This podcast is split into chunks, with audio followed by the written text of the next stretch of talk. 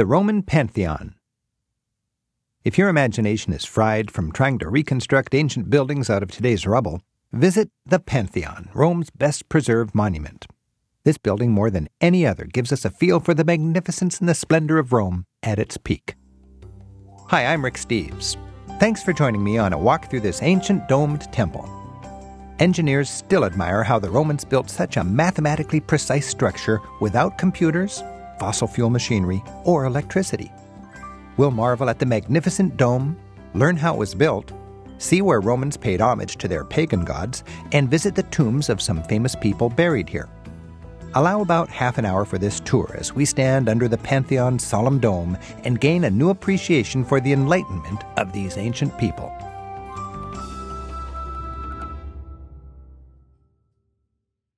How to use this audio guide. As you can see from the display window on your MP3 player, each of our stops in the Pantheon has its own title and track number, much like the song tracks of a music CD. To help you along, I've invited my colleague, Lisa Brown. Welcome, Lisa. Buongiorno. She'll give directions from one exhibit to the next. After listening to her directions, you can pause the audio guide, then restart it as you like. If you're taking this tour with my Rick Steves Audio Europe app, don't miss its latest features.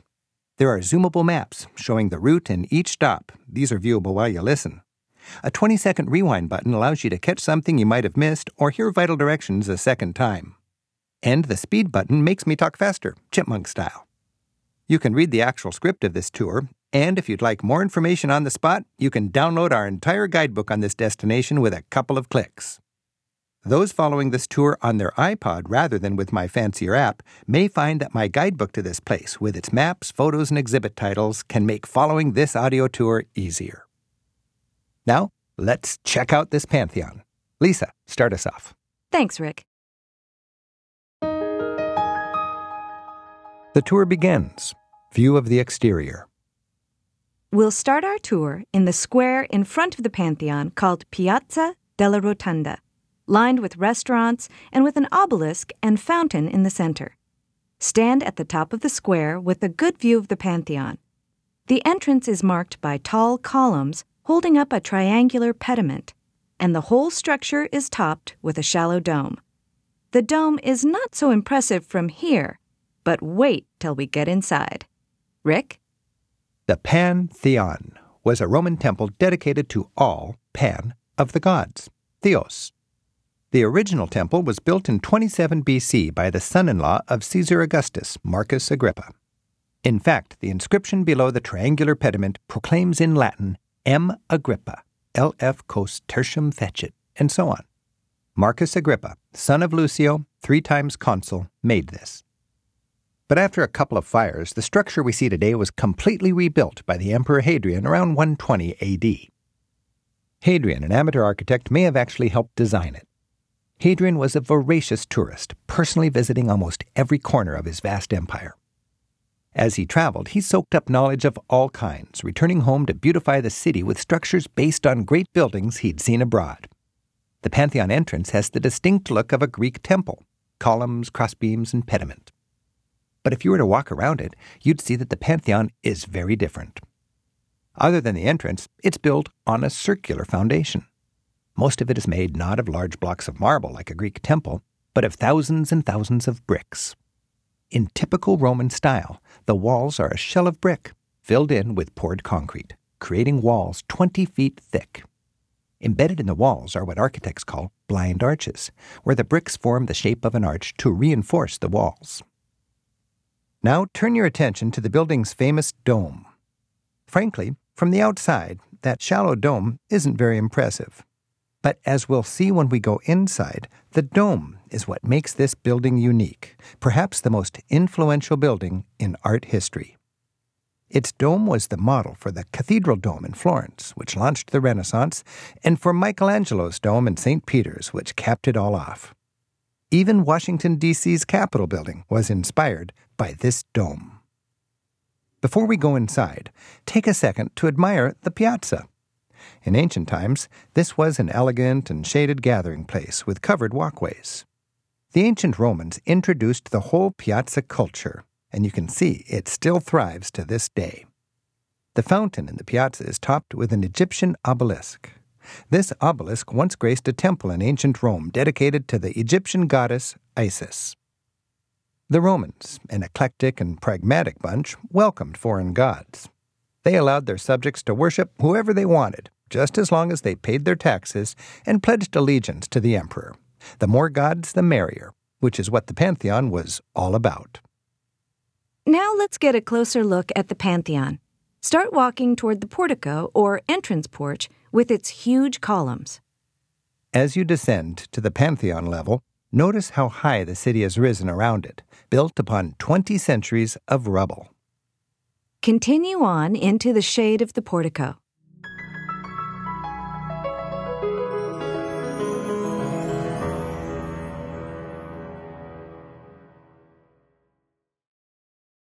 The portico. Wander through the forest of 16 enormous columns.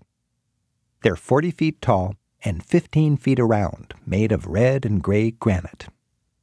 Whereas many ancient columns are actually made from a series of cylindrical drums stacked up, these columns are a single piece. Think of the engineering challenges alone of erecting these 55 ton columns.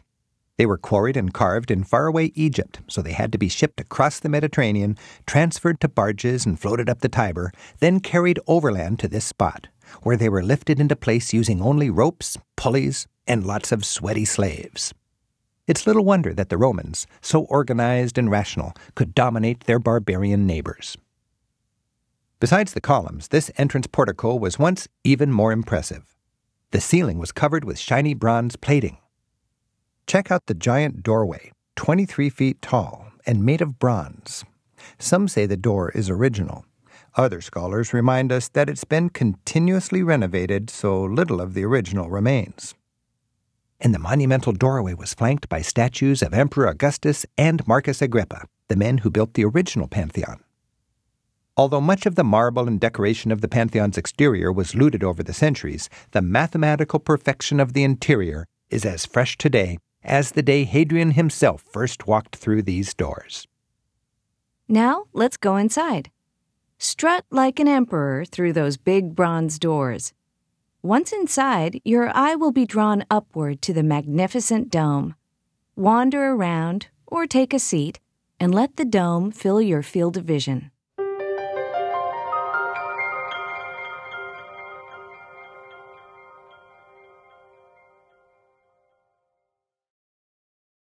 The Pantheon interior, under the dome. Wow! This dome, which was the largest made until the Renaissance, set on top of a circular building, is a testament to Roman engineering. The dome is exactly as high as it is wide 142 feet from floor to rooftop and 142 feet from side to side. To picture it, imagine a basketball set inside a giant wastebasket so that it just touches the bottom. Now put this into an imaginary box that's a perfect cube. Even if you're not a mathematician and you've forgotten all those equations about pi r squared and so on, the perfection and symmetry of the building makes a strong subconscious impression. The dome is newly cleaned and feeling loftier than ever. It's made from concrete, a Roman invention. The dome gets lighter and thinner as it rises to the top, the walls at the base of the dome are 20 feet thick, made from heavy concrete mixed with heavy travertine stone. Near the top, where weight becomes a bigger issue than strength, it's less than 5 feet thick and made with a lighter volcanic rock, pumice, mixed in.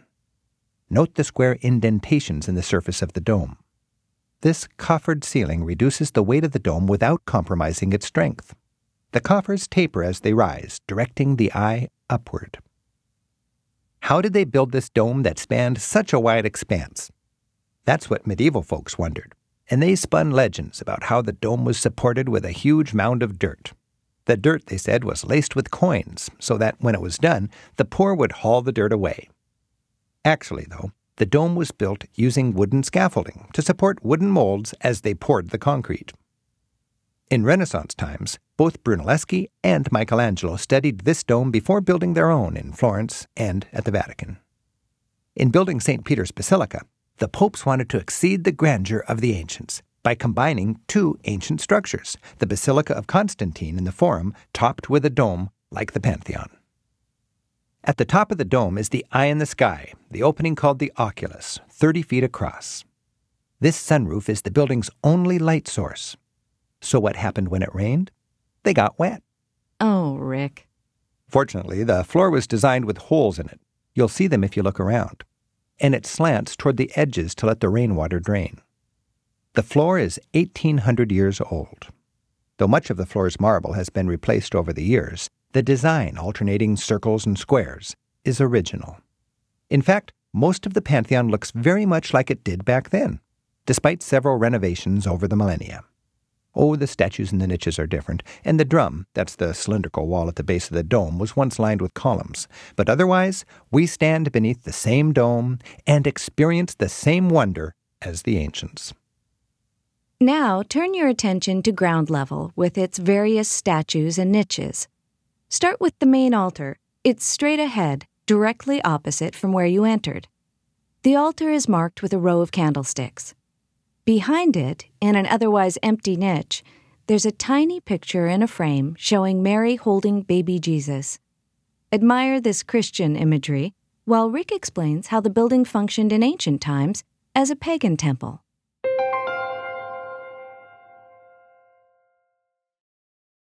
The main altar from Jupiter to Mary.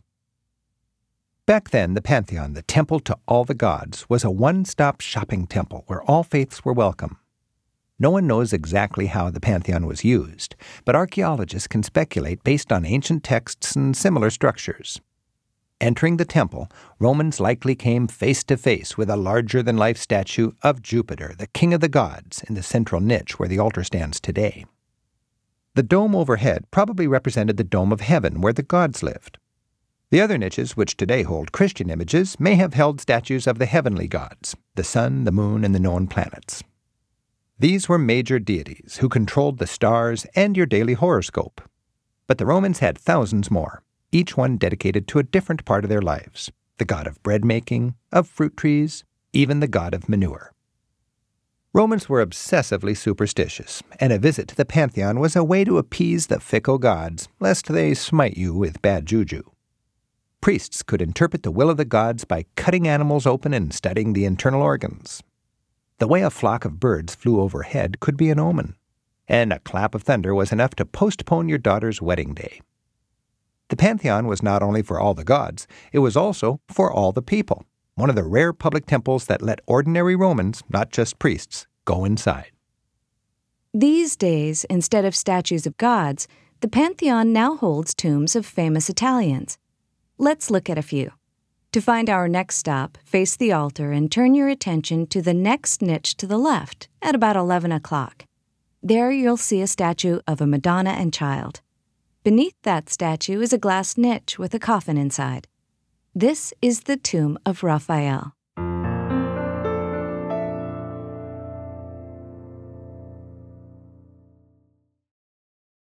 The Tomb of Raphael.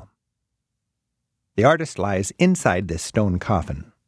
The Latin inscription along the top honors the man who could capture nature with a brush. It reads, Ille hic est Raphael. Here lies Raphael. In life, nature feared to be outdone by him. In the artist's death, she feared she too would die.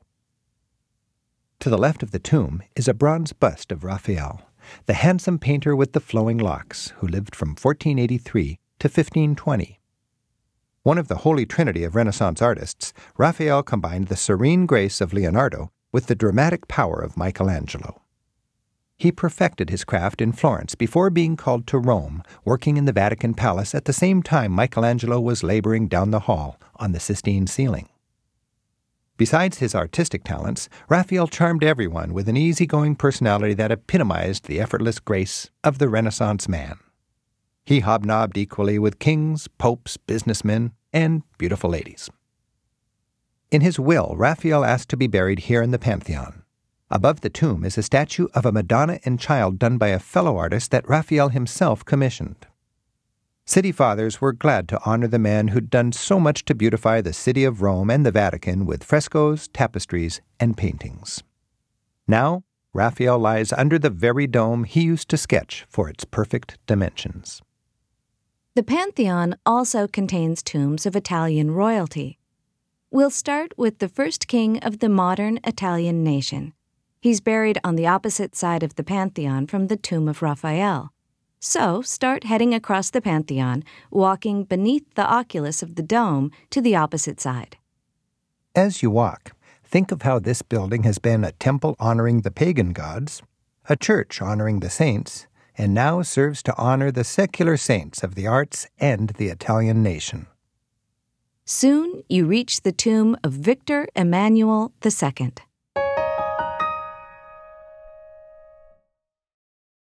Tombs of Italy's Kings Victor Emmanuel II. The Roman eagle and the inscription Padre della Patria, Father of his country, announces that King Victor Emmanuel II was the leader of Italy when it united in 1870. In the mid 1800s, Italy was divided into a number of separate states ruled by foreign powers. Victor Emmanuel, as head of the small northern Italian province of Piedmont, was the only Italian blooded king. His family, the Savoys, were one of Europe's oldest royal families, dating from the 10th century. As Italian nationalists rose up, Victor Emmanuel became the rallying point. They drove out the foreign rulers and made Italy a parliamentary democracy with Victor Emmanuel as the symbolic head.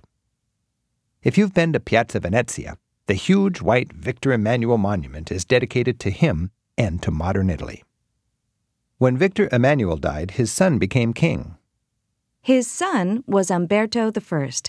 He's buried on the opposite side of the Pantheon, back near Raphael. So recross the Pantheon to get a closer look. His burial spot is marked with a monument made of porphyry marble. It's the color purple, which has long symbolized royalty. The monument is topped with a ceremonial crown sitting atop a stone pillow.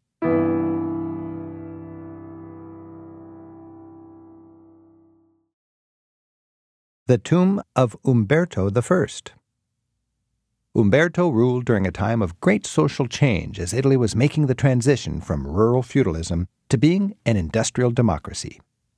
Beneath the tomb of Umberto lies his queen and first cousin, Margherita. Her sense of fashion and extravagant collection of pearls made her the toast of European royalty and the bane of Italian liberals. Margherita is best known as the person for whom the classic Pizza Margherita was named in 1889. With green basil, white mozzarella, and red tomato sauce, it's the colors of the Italian flag. Though great patriots, Margherita and her husband were both unbending conservatives, and Umberto was shot by an assassin in 1900. After Umberto's death, Italy was ruled by his son and grandson. So why aren't they buried here? Umberto's son, Victor Emmanuel III, ruled for 44 years, but lost favor because he collaborated with Mussolini and the fascists. During World War II, instead of standing by his people, the king abandoned Rome to the Germans and fled. After the war, the Italians voted for a republic and proclaimed that no male Savoy could ever again set foot on Italian soil. In 2003, descendants of the Savoy kings were allowed back into Italy for the first time. But they've demonstrated a knack for bad press relations and saying stupid things. They still complain that Italy owes them money, even while living in stunning wealth in Switzerland. Still, these tombs are a hit with Italian royalists and social conservatives. You may see fresh flowers placed here by fans.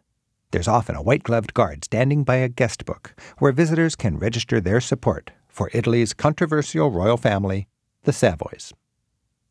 Today, this would be royal family of Italy is back in the country, but nowadays they're known more for appearances on TV game shows than for any serious political aspirations or relevance. You've seen the main sights of the Pantheon. Now take a chance to just stroll around. Admire the statues and monuments, while Rick brings us up to date on how the Pantheon has evolved over the centuries.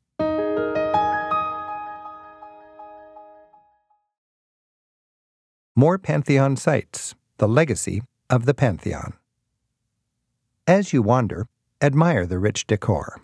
Enjoy the different colors of marble there's a variety of columns, some round, some squarish, some fluted, most with leafy Corinthian capitals. As you stroll, you'll see statues, busts, frescoes, plaques, paintings, and golden mosaics. These treasures memorialize 2,000 years of history.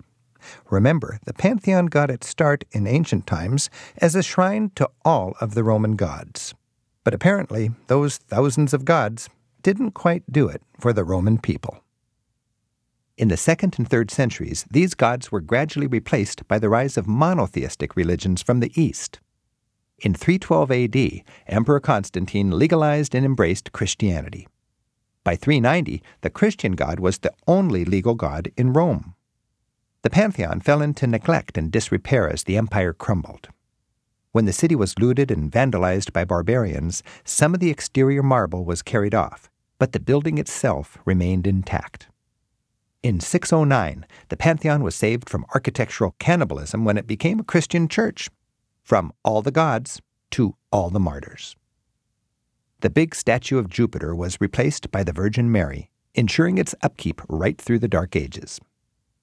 The only major destruction came during the Renaissance when a pope took the bronze plating from the ceiling of the entry porch and melted it down. If you want to see it today, you'll have to go to St. Peter's, since some of it was used to build the huge bronze canopy over the altar. Also in Renaissance times, Raphael oversaw a renovation of this building. A few centuries later, the Pantheon became the final resting spot of the Italian kings who first ruled modern Italy.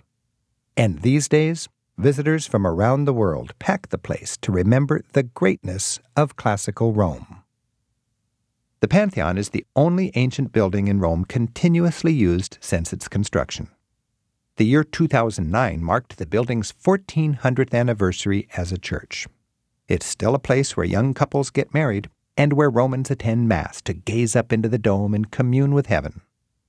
If the sun's out during your visit, don't leave without checking out one final timeless sight. The Pantheon contains the world's greatest Roman column. There it is, the pillar of light shining through the oculus, spanning the entire 142 feet from heaven to earth. We hope you enjoyed your walk through the Pantheon. Thanks to Gene Openshaw, the co author of this tour. If you're up for more sightseeing, you're right in the thick of it. Several interesting churches are clustered nearby, and the colorful Piazza Navona and the Trevi Fountain are both just a short walk away. We also have audio tours available for more Roman sites. They cover the Colosseum, the Forum, and the Sistine Chapel. Remember, this tour was excerpted from the Rick Steves Rome Guidebook, co authored with Gene Openshaw. For more details on eating, sleeping, and sightseeing in Rome and environs, refer to this year's edition of that guidebook. For more free audio tours and podcasts, and for information about our guidebooks, TV shows, bus tours, and travel gear, visit our website at ricksteves.com. This tour was produced by Cedar House Audio Productions. Grazie. Arrivederci. And buon viaggio.